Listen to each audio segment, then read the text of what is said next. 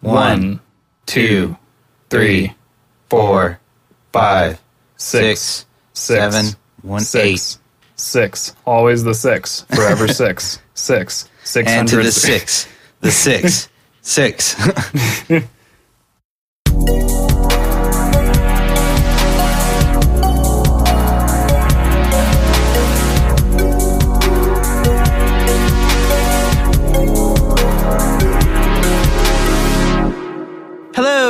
welcome to the Interstate Gamers Podcast. I'm your host, Kevin, aka K Slugs. My name is Peter, aka Deal for Real, and I'm also your host. And welcome everyone to our 30th episode. Yep, it's big been 3-0. yeah, it's been 30 already and uh, we've rated a total of 23 games now. So quite a number of games we've added to our backlog, Peter. Is this one going to be number 23 or is this one going to be number 24?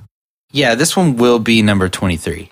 Uh, a prime number for a uh, prime episode. Not Metroid Prime, though. We No. already did that one. But maybe something similar to the Metroid series in some way, but not Metroid itself. Nah, we'll uh, we'll get into that shortly. Um, actually, we might get into that right now. Uh, we we don't have a whole lot of stuff to announce other than the uh, the thirtieth episode milestone. So, Subscribe to our um, Patreon. Subscribe to our Patreon. we'll we'll get to thanking all of our beautiful patrons later. Um, yeah, shoot, are we just ready to get into it? This might be a new record for IG. Shortest intro. New record. Yeah, go ahead, man. All right, cool. Well, uh, this game uh, is one that many of our listeners has, have probably heard about. It is none other than the indie gem Celeste.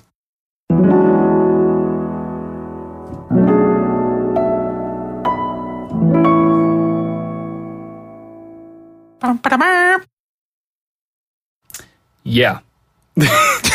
Sorry, That's nor- it. Normally, normally you, you say like some other thing after I say the name of the game. I hit you with something different. But uh, yeah, we're talking about Celeste, uh, the uh, the indie platforming game that's won the hearts and minds of millions all over the world, um, or at least in North America. Yeah. So anyway, just a little bit of background. Uh, Celeste was created by Matt Makes Games Inc. Uh, in partnership with some other people on the visuals and the sound that we'll get into in those respective categories. Uh, it came out in 2018 and it won some awards at the Game Awards. It was nominated shit. for it was nominated for best music and then one other thing I forget. Um, I think it was also nominated for Game of the Year, which it did not win, but it did win Best Indie Game of the Year and also Game for Impact. And uh, that means that second one means that is a game that basically has a good message or like kind of encourages the players to do good or to adopt like a better mindset about something. Like basically a game that has some sort of social impact. Right. Uh, so it did win that award, and uh, you know when we get to the content, we'll talk about the story and how that sort of fits into it. Um, but yeah, Kevin and I played this game for the first time uh, for this review, and uh, I'm super excited to talk about it. One other quick uh, context I want to talk about is that this developer released a game called Towerfall in 2013, uh, which was then ported to a bunch of systems uh, in the years after that. And that is actually one of my favorite uh, couch co op and couch versus games ever. Uh, there's no online play with that game, but it's a very, very fun, like, platformer where you shoot arrows at enemies and you basically survive for as long as you can against these onslaughts of enemies. Um, so definitely, this this developer I think had a really amazing game five years ago or six years ago, and so I'm not surprised that um, I have a positive opinion on Celeste, which we'll get into shortly. Thanks for the uh, interesting uh, contextualness that you gave us there. Um, I'll insert a little bit of my own in terms of, you know, in terms of my own context, I guess. But I've heard this game in passing on the internet, but I've never really gotten uh, the chance to check it out. So um, I had no idea what to expect. But I've seen Pro Smasher Hugs. Hugs, if you want to be on the episode, I'm sorry, but it's too late. Um, he talks about this game in like high regard. Like he's like all the time tweeting about it when he was playing it on stream, and he was like, "Yo, I love this game. It's amazing. Everybody should try it out. It has a really great message." So I was excited to see what this game's all about. So that's kind of my history or lack thereof with this game. Yeah, I, I saw a lot of hype too, and uh, whenever I see a bunch of hype about something, I'm always a little nervous. Like, ooh, am I gonna am I gonna like it? Uh, but for me, it did live up to the hype. But uh, without spoiling any ratings or anything, um, I'll just leave it at that. So yeah, the general goal of the game it is a platforming game, as I mentioned. It's very challenging, um, but basically, it's a game that is uh, very simple in its overall mechanics, but the challenges increase in difficulty over time, and each level introduces a new sort of mechanic that you have to creatively figure out how to use your existing mechanics to traverse all the hazards of the level. You have infinite lives in this game, so uh, you're going to fail a lot on your first playthrough unless you're some sort of prodigy, uh, which I was not. um, I did end up beating the game though, uh, and I'm pretty proud of that. But yeah, it's a game about trying things, about learning, and about you know starting over. Um, not too far over because the game's fairly lenient about that, and I'll discuss that further later. Um, but yeah, it's a game all about you know overcoming challenges and just getting to the end of these very difficult Ugh, platforming yes. levels. Do you want to take it from here, Kev? Yeah. Um, if you want to go right into the the gameplay ratings, we can do that. Yeah, I think it's time for the uh, meat and potatoes of the gameplay section. All right, let's get into it. So I know I say this uh, pretty often on the show, but um, dude, what the hell? Did I just play Dark Souls? Oh my god. Like again? Like how many times am I going to play Dark Souls on this podcast? I just want to know without actually playing Dark Souls. but I, yeah, like I said before, I went in this game not really knowing what to expect, and uh, holy shit, it's pretty hard. Uh, yeah. my good friend uh, Mallory tried this game out when she found out we were tr- going to do this for the podcast, and she was like, "Dude, this game's pretty hard." And I was like, "I'm excited to see what it's all about." Like, you know, uh, let me give it a try at it. And uh, she was not wrong. First, it, it started out okay. I was like, "Okay, these mechanics are pretty cool." Like, I kind of like what's going on here. And then it progressively got harder and harder. I'm like, "Okay, wait a minute, wait a minute." it's like I'm dying all the time. And then I soon realized, okay, that's kind of the point. You know, you just kind of die, you learn, and the game even tells you that. It's like, don't worry about your death count. Just like you know, just kind of each death is a new learning experience. It's like, Yeah, it says like be proud of your death count. yeah.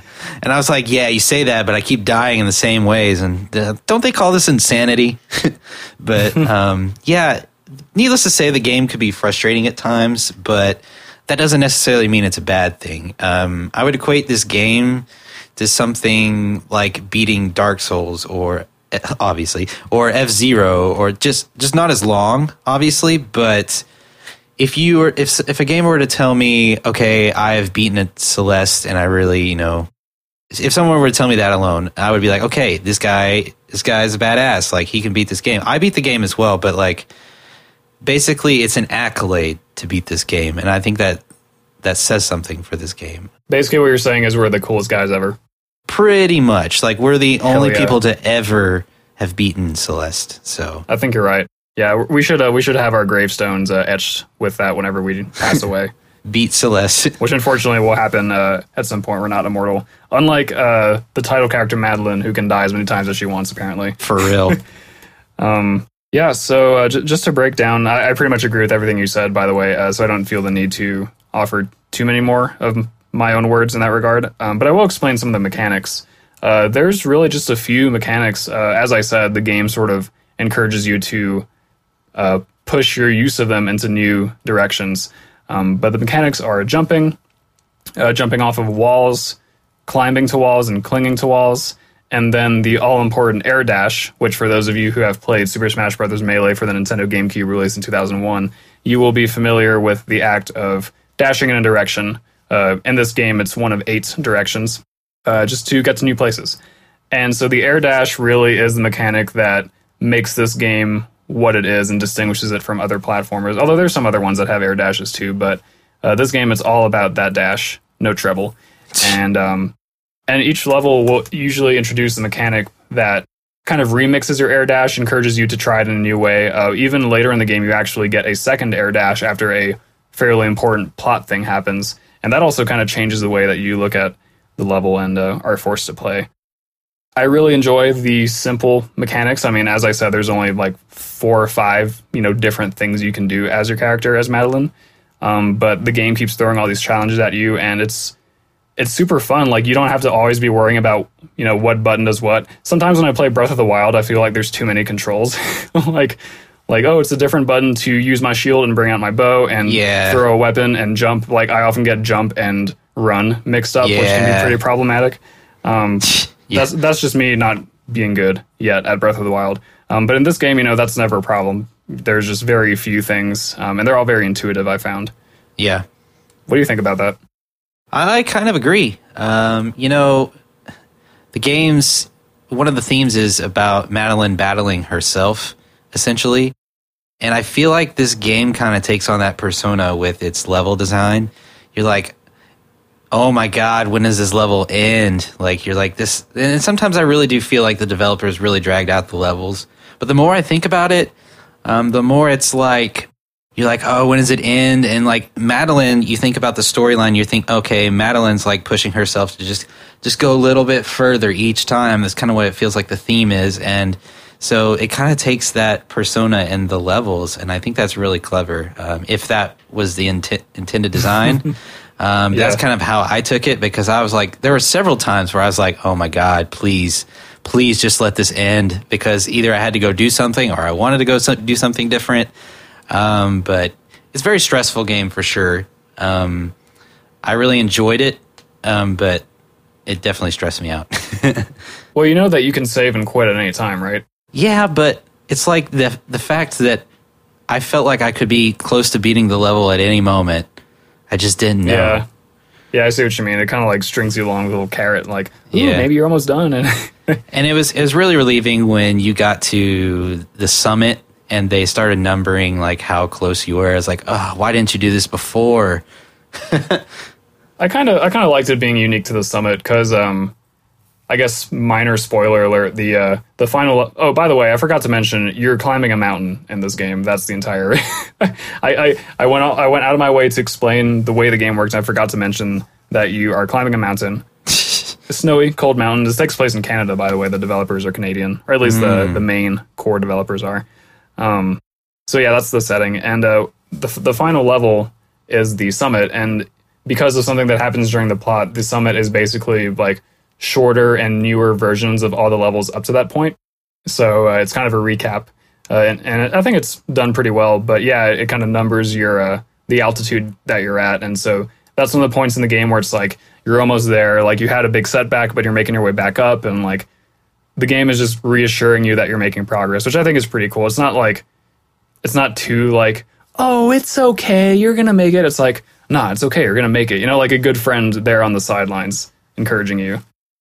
Yeah, yeah, they, and that kind of like goes back to kind of the theme of the whole game. I, I just felt like every time I'd be like, "Oh my gosh!" Like I just want to get to the end of this, and then when you when you'd beat the level, like there'd be some kind of reassuring thing at the end, uh, and maybe it's more like, "Oh, you know, Madeline is having an inner struggle of her own." and you can relate to that when playing this game. Because you're like, I'm trying to overcome this challenge, you're trying to overcome the challenge of uh, getting over the mountain, and I'm just trying to beat this game. Like we're on the same wavelength here, so I, I thought that was really neat. I do want to speak a, l- a little bit to the uh, the various level specific things that are introduced in each level. Um, for the most part, the elements introduced in each level don't really stack with each other. Um, the first level does introduce this little item that will refresh your air dash in midair, and that thing will appear throughout the whole game. Um, but each level usually has its own little type of like a piece of machinery that can help transport Madeline a certain way, or uh, I mean, actually, yeah, that does kind of come down to when I think about it. Like each level has a unique way of you using your climbing or your air dashing to like manipulate something, and I found that that really did um, add a lot of variety to the game that made me want to keep going, even if a level was starting to feel too long, or if I had been playing the game for several hours, which I was. Like I beat this game in two play sessions, each of which was like four hours. So, you know, definitely a, a big uh, deep dive into it. But like it does a really great job of keeping things fresh. And uh, there's not really enemies to speak of except in one level where there's, or maybe two levels where there are things kind of like enemies that are, you know, trying to kill you, I guess. Um, and then there's a couple of boss battles. But for the most part, is just you against the environment. And I think that's really cool too. Like it's cool to play a game that's a little more minimal in that sense, where like there's not usually a ton of shit on the screen. It's just like the stuff that's there is so carefully designed to challenge you, and you don't need to have a bunch of enemies on the screen. You know? Yeah.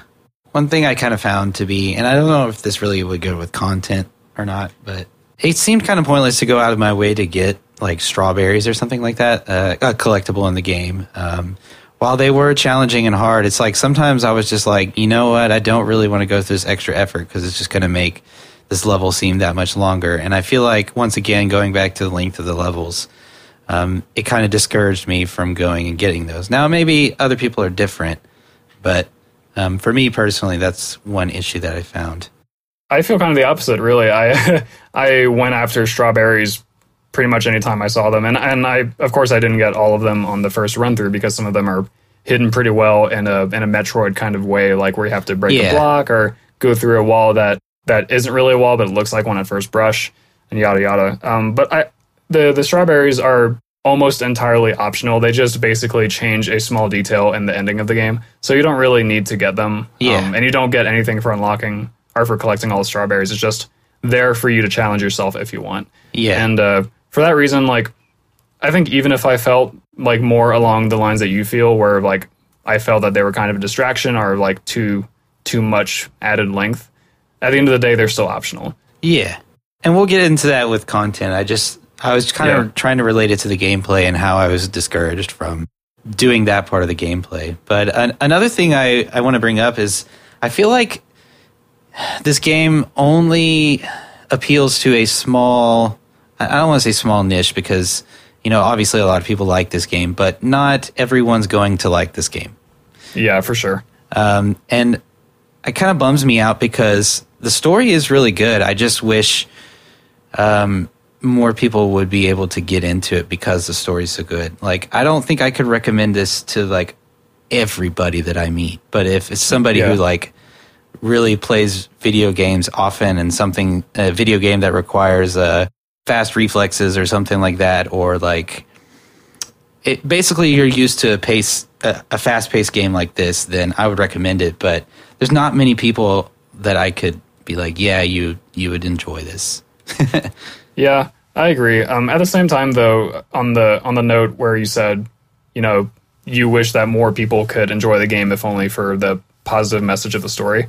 Um, I wonder. I mean, I I haven't necessarily played them or heard of them, but I'm sure there are games out there that you know are kind of similar in story, but with a type of gameplay that's a little more accessible. Mm-hmm. I'm, I'm sure that you know that exists, and also, I'm not sure that I don't think the particular story of Celeste would work necessarily with any other type of game because it is so. I guess this is kind of content related, but it is so much about overcoming challenges and never giving up. And the game, like, basically forces you yeah, to try things over and over again because it is difficult. And Yeah. like that's that's just the way the game is. Um, yeah, definitely not a game for everyone. I don't actually know many friends outside of maybe like listeners of IG, and even then, I don't think all of our listeners would necessarily like this game or be able to beat it. yeah, No shade, like it's just like you have to be like a certain type of gamer to really get this game. I think, but yeah. for those people who can enjoy it, I think it's like top of its class for sure. I recommended it to Ryan, and I think he would really enjoy it due to some of the Metroid esque stuff with Yeah. the collectibles, and then just the challenge of the game. I think he'd really enjoy, and also it's a 2D platformer. So go crazy, Ryan. There's no way this game is harder than F Zero GX, at least not the main story. So I'm sure he can handle it. yeah, maybe. maybe this game's harder. Uh, but I did want to mention some things that I. Uh, there's a mode called Assist Mode, which is an option on the main menu. But basically, Assist Mode allows you to change certain parameters of the game to make it a little bit easier if you're a person who isn't quite confident in their abilities. Um, I don't remember exactly what it does, uh, but there's some options you can enable. I think one of them is to give yourself like infinite air dodges Oh. or air dashes if you want to. I mean, I guess it really is there like as an accommodation for uh, for less skilled players. And like I, I'm not saying that with any sort of judgment. It's like like I said, some people have the reflexes or the coordination to play this game, and some don't, and like that's fine. But I think it's really cool that they did make that effort to appeal to a slightly wider audience that way. And also another pretty interesting thing is that when you complete pretty much all the bonus content of the game, you get a thing called variants, which Ooh. enable you to make even more uh, tweaks to the gameplay. So, for example, one of them I read, and I haven't unlocked this yet. One of them I read is uh, being able to air dodge in all 360 directions instead of just eight. Ooh. And one of them is like like lengthening or shortening your jump distance and like all this other crazy stuff you can do just to like remix the game further after you've already beaten the whole damn thing. Which is already really hard. like I can tell you. remix. remix. um, so yeah, the game, you know, it not only accommodates itself to less skilled players, but also to more skilled players who want to pile on the challenge even further after they've done everything already, or even just people who want to, you know, kind of dick around with the game after they've beaten it. So I, I think that's really cool, Damn and that's something they did in Towerfall as well. So uh, no, they're no stranger to that. Yeah. So if you're having trouble, essentially try out assist mode. And if you're still having trouble, I'm sorry, but we understand it is a pretty tough game. Rest assured, you are not alone. Yeah. So with that, um, did you have anything you wanted to add to gameplay? Not really. I just want to say, like, I don't, I don't think I've had this much fun playing this kind of video game in a long time. I mean, this took me back to like the Donkey Kong Country days, and like, Wow. I mean, I guess that is the closest thing I can get. Like, you know how I'm always going on about Mario, Super Mario World being the best game of all time, like, you know, half a joke, whatever. But like this game, just the platforming. I want to make sure I say this before I give my score, so that my score makes more sense. But like, I think it's really, really, really good. Like, probably some of the best core gameplay I've seen in a long time. So Dang. I just, I just need to I just need to lay that on the table. So that's that's my final thought. Dang, Pete. Okay, I see you. I, I can't say that it, it's it's that far up there for me, but I gave it a. I would say I gave it a decent rating. Um, and if I had to relate it to anything that I've played, I would say that I. It's kind of like Metroid in a sense, but also I felt like each section was like a, a Zelda dungeon because you had to figure out what you were doing. So I felt like Metroid in there. There's kind of like a Zelda element, and then there's just like pure Dark Souls. it's like it's like. Zelda, Metroid, Dark Souls, Donkey Kong Country, uh, Stardew Valley, Star Fox Yeah. 64, uh, Mario Paint, all in one. all in freaking one. So best of not only both worlds, but multiple worlds. Parallel universes. anyway, um, I guess let's give our ratings. Pete, what what is this high rating that we're expecting from you? Actually, I want you to go first. Oh, oh shit. Okay, uh, never mind. Scratch that. Edit that out, Pete. Um, I'm gonna leave it in. okay. I gave it an 85. What did you give it? Give it a hot, fresh 100. Oh my gosh. That's why I wanted to, you to go first. They're perfect. I, yeah, I really, I really do think the gameplay is that good. Like I, I don't know, man. There's there's so few ingredients, but they're just like the choicest, juiciest fruits and veggies, You know, just And- mm, and and they just add just the right amount of spice, Spicy. different types of spice for each meal, so you never get too tired. Or I never. I mean, obviously this is my perspective, but right. I thought they kept it fresh. They kept it fun. It just it satisfied like the the twitchy gamer inside of me that I don't often get to indulge in, except like when I play melee, maybe. Or when you play Um, anything with me. Ooh. Ooh. But uh, yeah, I I had no complaints about the gameplay. I guess Cool. it's perfect. I feel Hey, weird saying that, but Hey, like, you know what? That's pretty adm- admirable. Admirable? Admirable. admirable. Admirable. That's pretty admirable. Um, so, you know what? I, I respect that. Moving on to uh, everyone's favorite section aesthetics. Aesthetics. So, first up, we've got visuals, as everyone knows. Pete, why don't you uh, take us off here, fresh off that hot 100? Sure, I'll start on the visuals. Um, the visuals were handled by a Brazilian studio called Miniboss, uh, who also did work on Towerfall. Hence the uh, the similar aesthetics if you played both games. Sorry, similar aesthetics. Aesthetics. I wasn't speaking English for a second there. Um, um, yeah, so uh, remember we talked about like shouting out people in the credits more often. I feel like this is a a good way to do it. Yeah, sure. So yeah, anyway, Brazilian studio Mini Boss handled the visuals, and uh, it's definitely uh, what I wrote down is pixels everywhere. Is what I wrote down. That's amazing. so Uh. so if you if you're if you played Stardew Valley, you can kind of imagine where this is going, but um, it's actually a little more retro flavor than Stardew Valley. It's like Yeah. it's somewhere in between like 8 bit and 16 bit style. Like if Stardew Valley is 16 bit, then this is like yeah, it's like 12 bit, I guess. um, but there's a lot of like richly detailed environments, and um, the characters themselves are generally kept pretty simple as far as visuals go. But some of the environments are just really detailed, and like you know things that take up more real estate on the screen are just so I'm gonna keep saying this, but so detailed. Like I mean, that is what it is. that is the word. Um, but there's some really cool like modern effects that they throw in to uh, spice things up, and the animation itself is really fluid as well. Um, kind of like the gameplay, in my opinion. The uh, the visuals to me look like the gameplay, so I think that's really nice. Um, but yeah, totally, totally charming in the visual department, in my opinion. Yeah, it's always nice when you have a seemingly lagless like game, and I thought that you, you're right. It does a really good job of feeling uh, really seamless. Um, personally, what I thought this game did the best, and I and I think the uh, you know the pixel art and all that stuff looks pretty good, but I wouldn't say they it looks the best out of everything I've played. But what I thought they did the best was using visual aid to help you with the gameplay.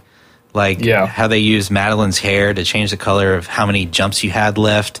Um, they've even there's a level where you have to light up the entire area to kind of to see where you want to go, um, or the visual aid where you're about to fall from your grapple. Everything that they did there made the gameplay feel that much better. So I it kind of ties in with it, but I think it goes in visuals itself because you know they went out of their way to make that. But yeah, you're right. The animations in this game look really well, uh, look really good as well. Oh, were you done with that thought? Uh, yeah, I'm kind of done. I- if you want me to keep going, I can. Uh, I also thought that the UI wasn't. If I, to criticize something about it, I say the UI wasn't the most visually stunning thing ever, uh, and neither were the character portraits in like the the graphical interface interface at the top where the, the characters talked. But Really, I like the portraits a lot. really, I thought it was a weird art style for me. No, I liked it. It didn't fit the like retro uh, style. I thought it just didn't mesh with me. Yeah, I'm, I I kind of thought about that too. Like, um, the game does have different art styles all within it. Uh, so the overworld map is like this low poly 3D thing that's pretty fashionable nowadays. Um, all the gameplay is the uh, 2D pixel art uh, with some modern effects thrown in. And then yeah, you do have the character portraits that are you know just illustrated in like a kind of cartoony style. And then you have like a what look like kind of watercolor type uh, paintings um, like some sort of modern watercolor looking thing that you get at the end of each chapter to kind of show the characters, um, you know, doing what they do. Um, but I I really liked it. Like it didn't bother me that things were different. Um, and I think that's because it was compartmentalized. Like, you know, the game looks like this, the map looks like this, and the character portraits and like the inter the inter chapter art pieces they look like this. And so like they never I don't think the game ever did a, a weird like crossover of any of those styles. I felt like it was always separated. And to me that, you know, that means it was never too disconnected for me. But that's just my opinion. Yeah, it's just like when I first started the game, you know, you go into like the 3D overworld kind of looking thing. You're like, okay, what's going on here? Then you get into the game, it's 2D retro pixel art kind of thing. You're like, okay. And then you finally get your first piece of text where you're talking to someone. You're like, okay. So for me, it was just kind of like a little bit weird of the art style, but like I still thought overall it was really good. And I and I like the uh, kind of like the selfies that you take with Theo and stuff like that. Like Yeah. the the hand drawn art was really good. I really enjoyed that. Yeah, I thought that was beautiful too. I actually have I had like a separate bullet point talking about that because I thought that was really special how they included those pieces. Yeah, like they they made them emotionally touching. I don't, I don't know how to like you you it really tugged on your heartstrings when like they would take a picture together or like at the end of each chapter they would Yeah. do some kind of hand drawn thing where you're like, oh, like even Katie, who you know had not seen most of this game, was like, oh, when she saw me beat the game, and they're just, I don't want to spoil anything, but you know what the end scene is. Yeah. Chilling out. They're all at the beach, right? Yeah, at the beach. Yeah. They take vacation after dealing with the cold mountain. yeah, Yeah, um, yeah, I, I think that you know, as you said, the emotional appeal or impact definitely is uh, strengthened by that art style. So I think that that's a really good argument in, in and of itself to like include that different art style. Like maybe maybe the the 3D overworld map is like the weirdest thing out of all of them. yeah, Like I could I, I could see that having gone a different direction, still working well, but like I couldn't imagine this game without the uh, the illustrations. Okay, interesting. Uh, well, that's all I really have for visuals. So if you have anything else, I'll just likely build upon that. Yeah, so I do have one last point. Um, this is my one complaint on the visuals. Um, I, I found that there is a a bit of an overuse of this like dramatic slowdown effect when you had a close call with an enemy. Hmm. Uh, and again, there aren't too many enemies in the game, so this didn't happen in like every single level. But if there was a boss that would charge at you or an enemy that would charge at you, like when you got close, the game would sort of like slow down very briefly, and like the screen would kind of go towards grayscale Yeah. just for a brief moment until Yeah. like that moment had passed. And the first like time or three that I saw that I was like, oh, that's really cool. But then like this happens with enemies that are you know persistently chasing you throughout a screen or throughout a level even. So like for that to always happen, I was like, okay, I get it. Like this is a dramatic moment, and like I, I feel like it kind of when it's overused like that, it, it ruins not ruined, but it didn't help the um like the otherwise super smooth pacing of the game. Like you know, with games like this, you get into this momentum. Um, and I've talked about this like with Donkey Kong Country, where I feel like I'm just super momentum and like I'm in this flow state. I feel like this would kind of disrupt that. Um, Damn Speedy Pete over here. Is, you don't want to mess up his flow. don't let me get on my flow or whatever Kanye West said that one time. Um, yeah, so like I just felt like that was kind of them. This game is very stylish, and I think it works ninety five percent of the time. But this was the the time where it was like too stylish. Yeah. because everything else I thought was super cool. Like there'd be you know big streaks of lightning from an enemy attacking you, or like uh, really cool. I can't even think of any other examples right now, but like it, it's very. It could be very stylish and like washing, wachow, wachoo, bah. But like this was the one that kind of rubbed me the wrong way. Right. Paching, pachow, pachoom, bah. you can you can use those sound effects in your game if you want. I just need some royalties. Okay, yeah, I will. I will. I'll gladly use those. Squirrel Hurler Part Two. Yeah. Waching, wachow. Yeah, I, it's, I had sometimes where it bothered me, and sometimes it didn't. Like sometimes I was like, okay, it helped me gather my thoughts whenever I would jump on an enemy, or I could anticipate that I am going to jump on this enemy and what my next move will be. So I, I think perhaps that might have been what it was for, but I don't know. It didn't necessarily bother me as much as those enemies themselves, like the the ghosts. Oh my god. Get those guys off me. They went at just a weird height to where I can like Ugh. Anyway. Get these guys off me. Um, so that'll do it for visuals, I guess. Yeah, me too. Uh, do you want to give your score first? Actual first this time? Actual first. Uh, 89. 89. Yeah. Very nice. I gave mine a uh, 95. Nice. Not too far off. Not too far off. Yeah. I feel like they were very lovingly done, all of them. Yeah. A lot of attention to detail, a lot of uh, depth. So I'm a fan. Yeah, for me, I'm like they're they're done pretty well, and I like the modern day touches. Um, but I think some other games look a little bit better. I still think Stardew looks a little bit better than this one. Uh, anyway, moving on to audio. Um, I will go ahead and kick this one off. I thought the audio was really, really freaking good. Uh, it was really pleasant at times, and it was really like really cool sounding and very uh, high paced. Um, I I really enjoyed it. I like the retro synth sounds that they had. It just really worked for the style of the game and just the entire feel of the game. And, and as you said, which I didn't know, it it won some award for like best soundtrack. So, damn, son, like get on their level. Um, Yeah. the audio is really well done. I thought it was one of the best things about this game. I agree. Uh, I do want to very briefly correct you. It, it was nominated for Best Music at the Game Awards, but did not win. Oh, okay. But but it might it probably won some sound award from some other body probably because Yeah. it really is that good. still impressive. Like it's it's pretty good. Um, you know, I was kind of thinking with the technology that we have available, and you know how we're able to create more games now than ever. It's just kind of cool that you know you can take this up and coming indie game. Um, when did you say this game came out? 2018. 2018 yeah up and coming indie game that's very new and we're able to take all these different talented musicians and kind of just we get a taste of what they had to offer whereas like back in the day you know you had it's not like there were a shortage of games but there weren't as many games coming out as there are now like you you could just have I don't know. It's just really, it's just really cool. Like I can make a video game, slap your tracks on it, and people will be like, "Damn, this Peter guy!" Like, you know what I mean? Yeah, they would. yeah, exactly. So it's really cool that we know we get the opportunity to, you know, encounter so many different artists of all kinds, and I Yeah. just I, I think it's really cool with through video games. Yeah, I mean, even Stardew, Speak of the Devil, is like a perfect example of this. Like, I, I imagine very few people knew who uh, Eric Barone was until he did almost literally everything in Stardew Valley, and like now he's a legend and like a renaissance man, pretty much. Um, I do want to give a shout out to uh, actually the one musician who's responsible for the Celeste soundtrack. Her name is Lena Raine, uh, L E N A R A I N E. Wait, go, Lena. Let's go, Lena. Um, she also released her like debut album as like just a you know her own uh, you know original music recently, so that's pretty cool.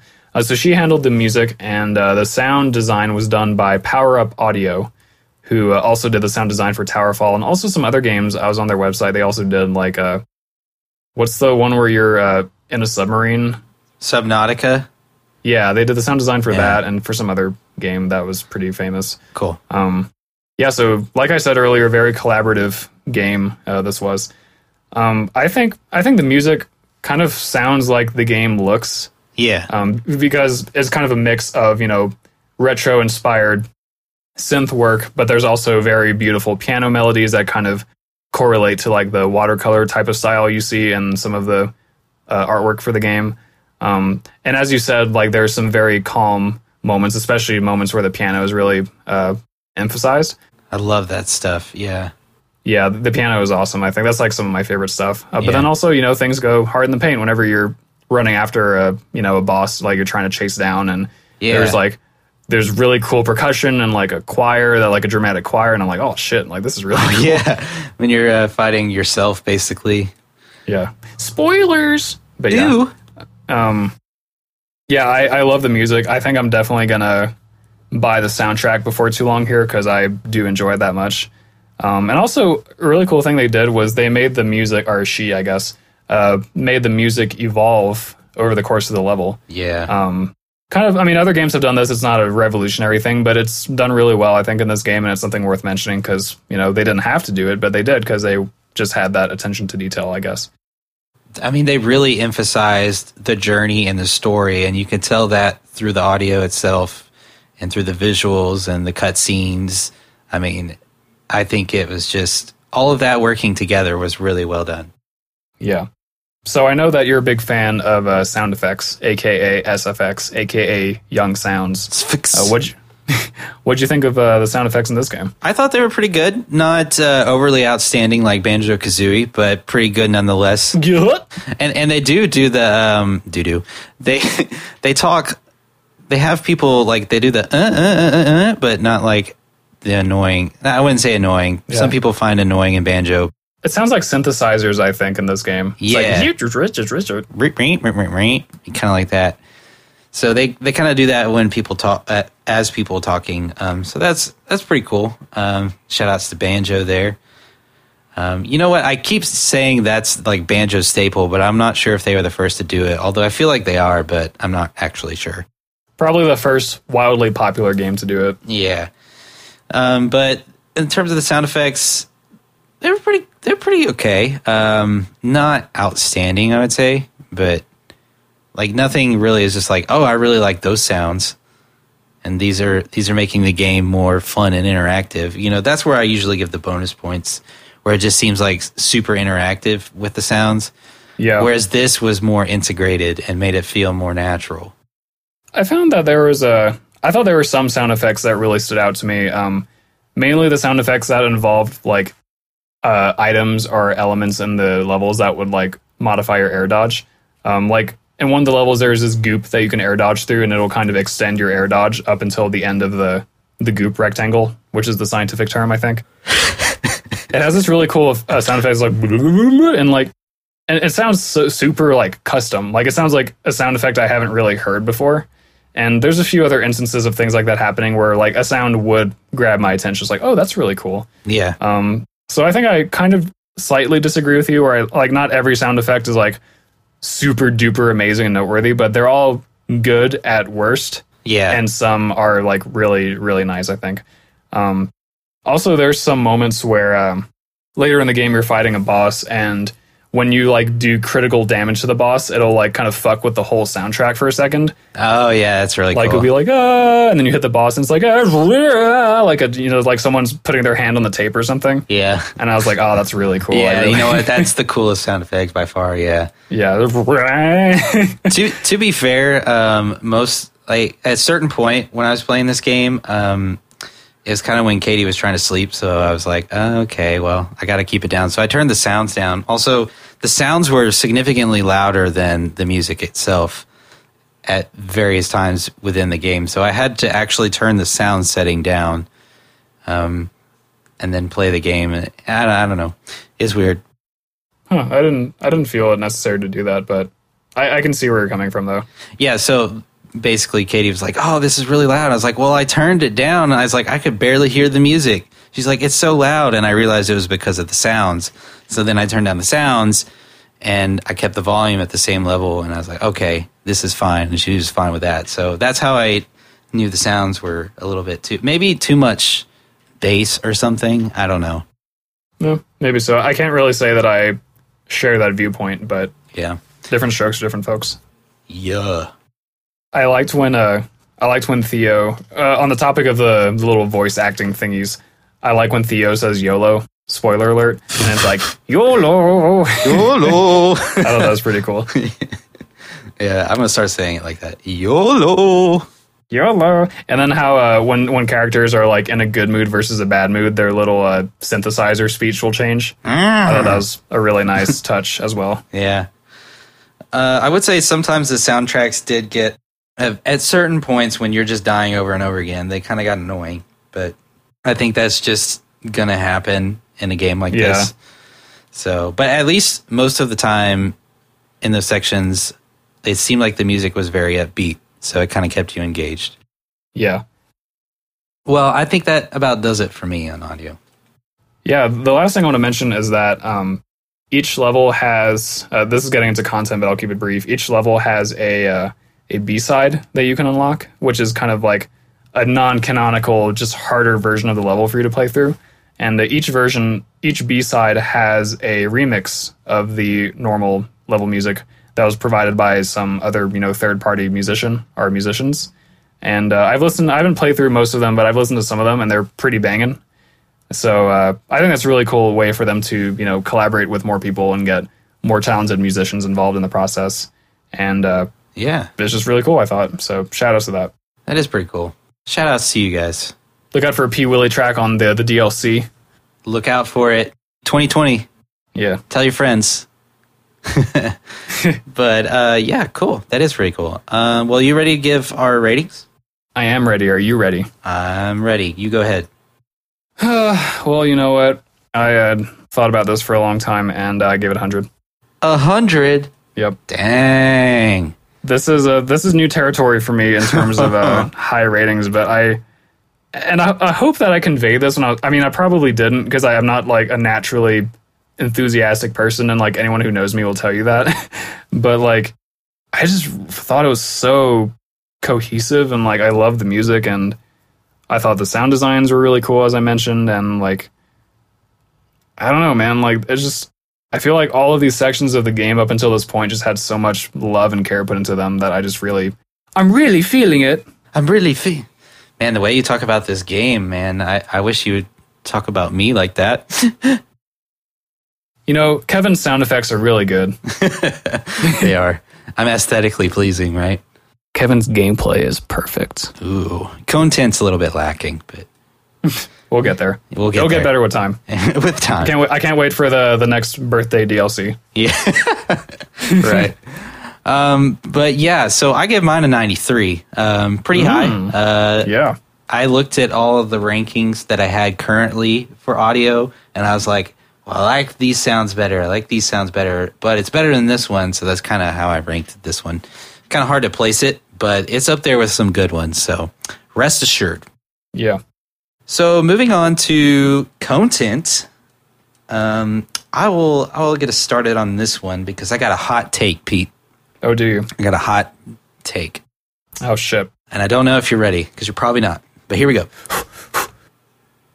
Honestly, I felt like this was the one thing in this game that I really felt was lacking. On one hand, the story is really freaking good and is really captivating. On the other hand, it only really took seven hours to complete, and I don't feel like there's a ton of worthwhile collectibles in this game. Which, I don't know. There's the strawberries, there's the B sides and stuff like that, but none of those really incentivize me to go back through the game and play it again or want to collect more of my current playthrough. Like, I just never felt compelled to go out of my way to get them. And I know you mentioned earlier that you did, but even the game tells you it's nothing more than just an accolade. Like, you know, if Right. you collect more strawberries, you know, you can brag. It's just basically bragging rights to your friends. Like, oh, I got all of the 160 strawberries. And so at a certain point in the game, like I was collecting them and I was just like, this is really the only thing that's making the games take so much longer. And I just, and with the levels already feeling like they drug out like a little bit too long, I was just like, I just want to get through the level. So at a certain point, I just stopped caring about strawberries. And about like level three, level four, I had like 30 strawberries, and I only ended up with like 33 for the rest of the game. Damn, dude, you're Yeah. lacking. Yeah, so like I just I didn't care. Like it didn't give me enough reward to want to go and do those things. And like you said, they're pretty they're not essential, so Right. And so I, I get I guess there's a lot of extra content that I really don't know about. So that's where I'm going to kind of rely on you to kind of give me some more knowledge, but in general, even just playing it through myself, I feel like I should have recognized the amount of content that was in the game to be worthwhile. Yeah. I think uh, one thing to keep in mind for anyone out there who hasn't purchased the game is that it is only like twenty dollars or maybe even less. True. Um, so yeah, you're not you're not getting like a you know Breath of the Wild one thousand hour game like by any stretch of the imagination. But uh, I took it took me about the same amount of time as you to beat the game. I'm sure a little bit longer because I did go out of my way to get many strawberries. I think I finished with maybe like eighty Yeah. or so. I, I don't quite remember. Um, so yeah, as I said earlier, every level has a B side that you can unlock by finding a little cassette tape in the level. It's its own kind of collectible, and uh, each B side is really freaking hard.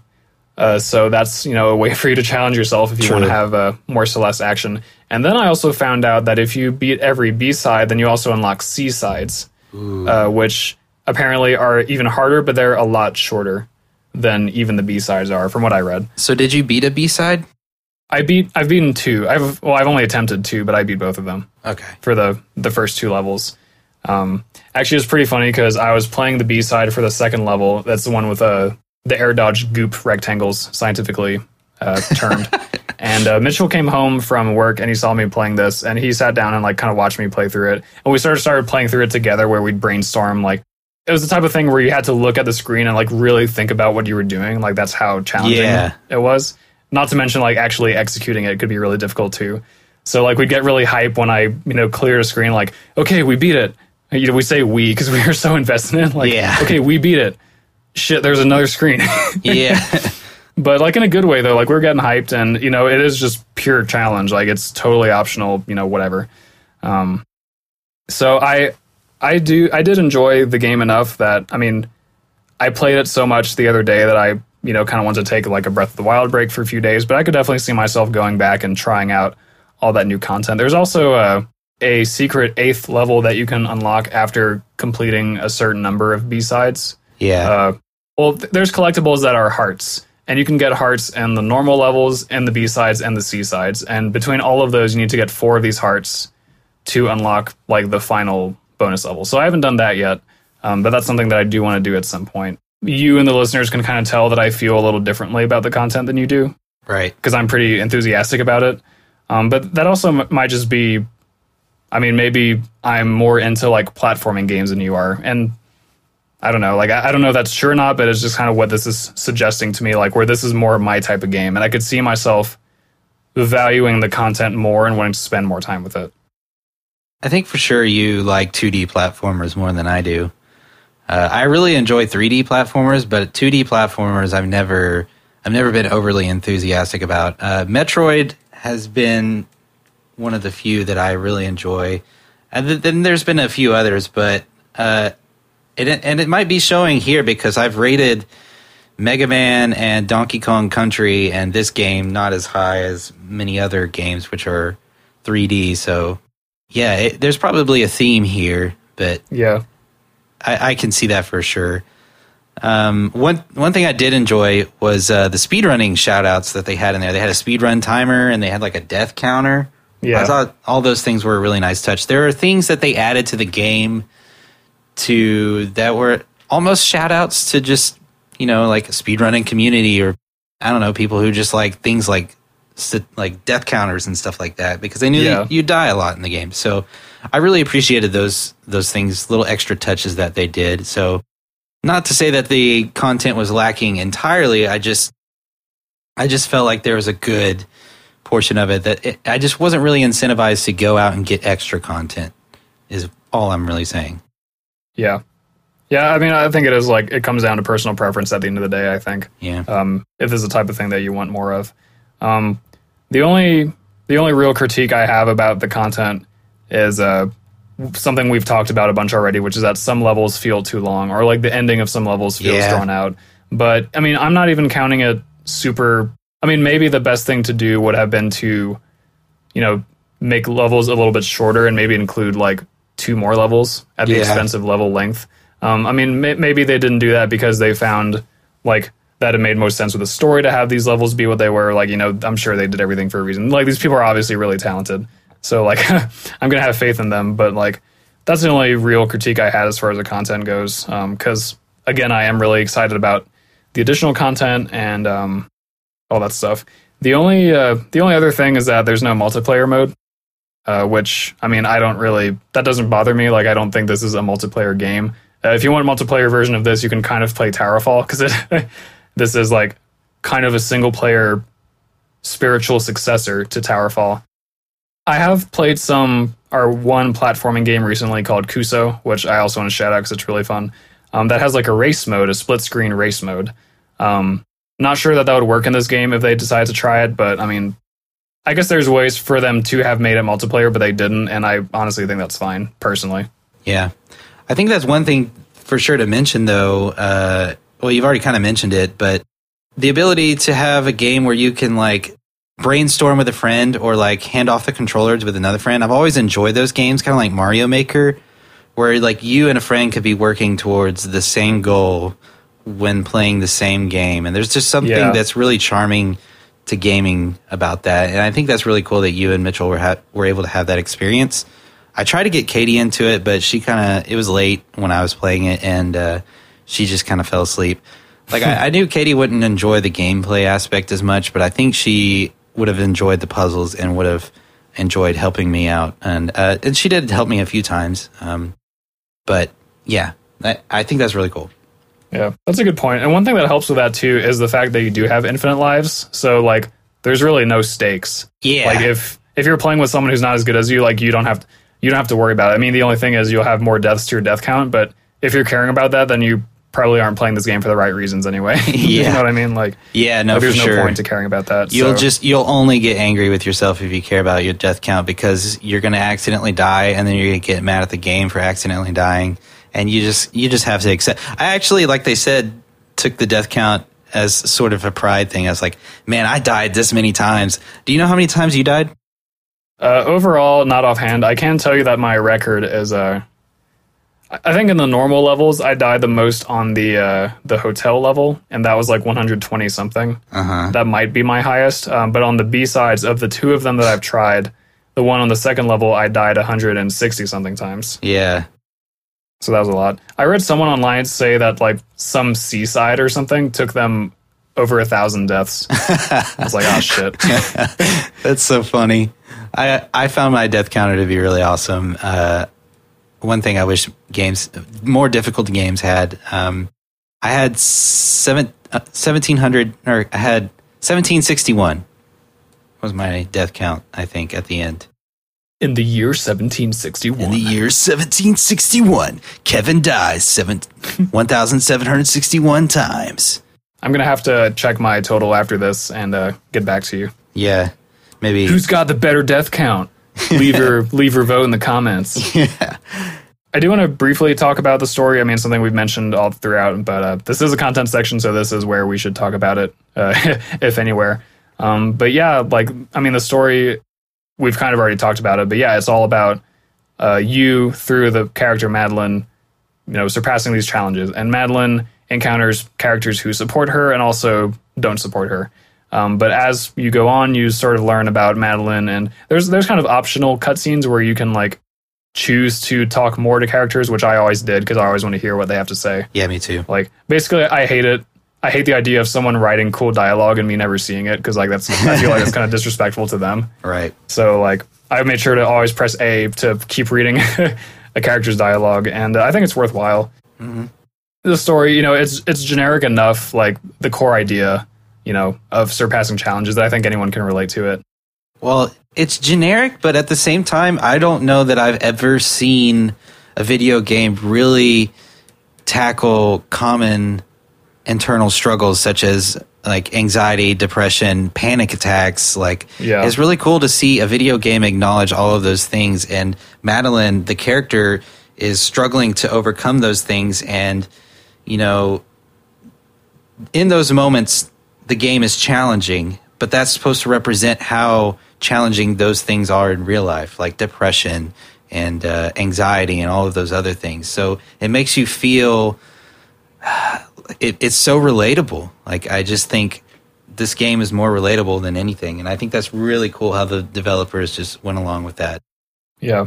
And I think it does it in like a respectful way too. Like it's Yeah. not saying that it's not saying that depression is a video game. Like that's not the No, point. Like no, the point is that and I mean and it's also like realistically it's not as simple as oh if you keep trying to get over depression then you will like it's just a matter of time. Like I mean for some people maybe the case for some other people not so much. But like the point is that you know you should keep trying and there you know hopefully for most people there are people supporting you in your corner like there were with Madeline.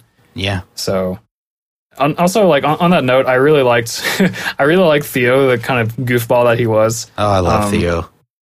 You know, he could be like too millennial at times, where he's like, "Oh, my Instapics followers are gonna love the selfie, YOLO." But that's part of his charm. Yeah, like that's the point. And like he's this, you know, bearded flannel wearing dude from Seattle who's like kind of a drifter, and like, oh my god, this is this guy's like he really is a caricature, but like that's the point, I think. But uh, he's a cool character who like genuinely supports Madeline, and like there's never any romantic thing that happens ever, which I was really glad for. I was like, Me man, that would have been just so fucking typical. Yeah, But it didn't because like you know it doesn't always have to be romantic, and Right. so I thought that was a pretty cool shout out or not shout out, but decision. shout out to all my platonic friends. I'm right here, fam. Uh, no, um, there's just so many good themes in this game, and I just I really respect that. Um, if if you can just, I, if even if you're not like the best gamer, try the best you can to power through this game because honestly, the story is worth it in my opinion. yeah, it's presented so well too. Yeah, and it and when you're going through the game, you'll you'll feel the struggle and the anger and the anxiety, and then you'll see what Madeline's going through, and then you just you really just have that moment of relation there, and you're just like, yeah, I get that, Madeline, because I'm going through it right now. so Yeah. it was really cool to see. yeah, and and if you need to, you know, use assist mode, or even just like Yeah, if you if you really don't think you can cut it, then like watch a playthrough. You know, I'm sure Yeah. there's dozens of them online. You can um, probably thousands if I'm being honest. With this game being as popular as it is, like go watch someone play it and like just experience the cutscenes and find one with like no commentary because I'm sure those exist too. Ryan, I hope you're listening. I you need to play this game. I think you'd really like it. Yeah, every interstate gamer should play Celeste. Every interstate gamer is lemons. otherwise known as E-Eagle. Well, uh, I think that about does it for our content section. What do you think? I agree. Um, I will give my score first, Okay. and uh, it was a hot, fresh, cold, uh, juicy 95. Ah, I expected nothing less at this point.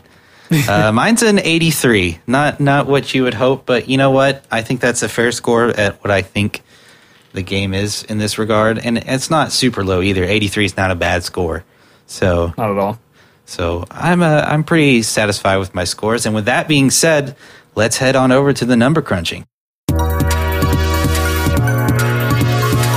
Hello and welcome back to the Interstate Gamers. I'm your host Peter, aka Deal for Real. And uh, uh, I'm uh, who am I? I don't know, just some dude. Some dude. Uh, some dude who graciously did the number crunching for us. thank you, Kevin, for that. You're welcome. Um, Kev, why don't you start us off with a recap of your scores? So my scores are as follows: gameplay was an 85. Um, getting down to the aesthetics, um, visuals was an 89, and audio was a 93. Uh, that combined together was a 91. Yeah, 91. Um, and then the content, content was an 83. Um, so all of this together for me, my overall score is an 86.3 repeating. I'm sorry, I think you meant to say 86.33333333333. 3, Yeah. three Um, hours later. So much later that they got tired of waiting and they had to hire a new Kevin. so uh, on my end, I uh, gave some truly outlandishly high scores. I am very ashamed of myself. Uh, gameplay a one hundo, uh, visuals a 95, and sound a one hundo, combining for an aesthetics score of 97.5, which is my favorite radio station. Uh, content 95 as well. So all that being said, my overall score is 97.5, which I'm 100% sure makes this my highest rated game of IG history. Yet, yet it beats even the unbeatable Super Mario World. You know what? It might be time for a new meme on the block. Celeste, the best game of all time. The best. You heard it here. You you heard it here. Uh, 97th because I'm sure a million other people have said the same thing. Season three, episode two. It happened. It happened. Super Mario Oh. World was dethroned. Yeah. What can I say, man? This game, uh, I agree with all the hype. I guess. Like, I just really do think it's that good. Um, come at me. Yeah. so that gives us an overall score of 91.9, which puts it just above Banjo, which I'm pretty salty about. Um, so that'll put it at one, two, three, four, five on our list out of 22, 20, 23, sorry. So what? So what's our what's our top five then? Our top five is Majora's Mask, number one, uh, Link to the Past, number two, Super Mario World, number three, Metroid Prime, number four, and then number five is Celeste. Number six is Banjo.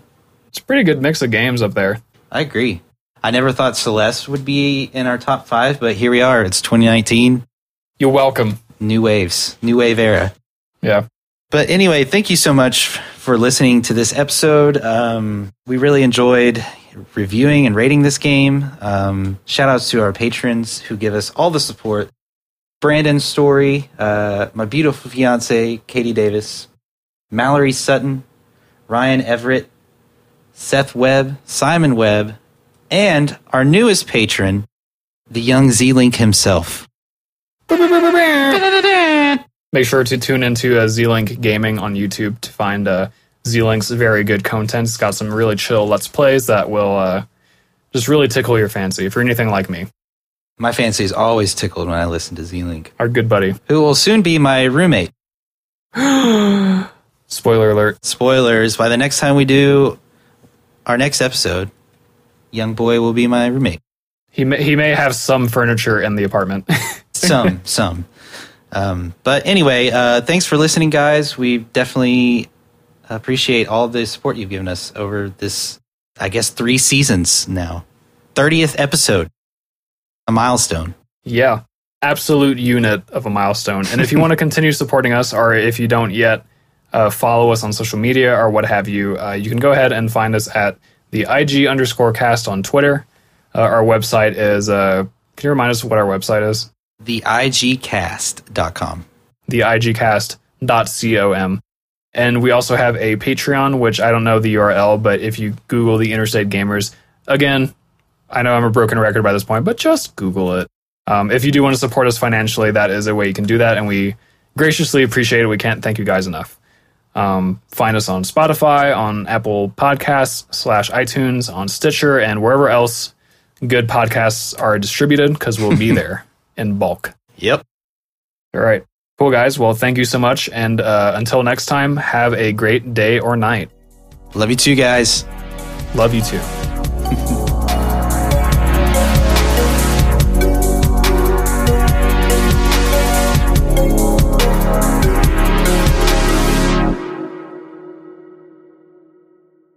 What a ride! What a what a fucking score I gave that game. I know, I know, right? Dang. Can you believe it? Can you believe? Oh my god! Would you look at this?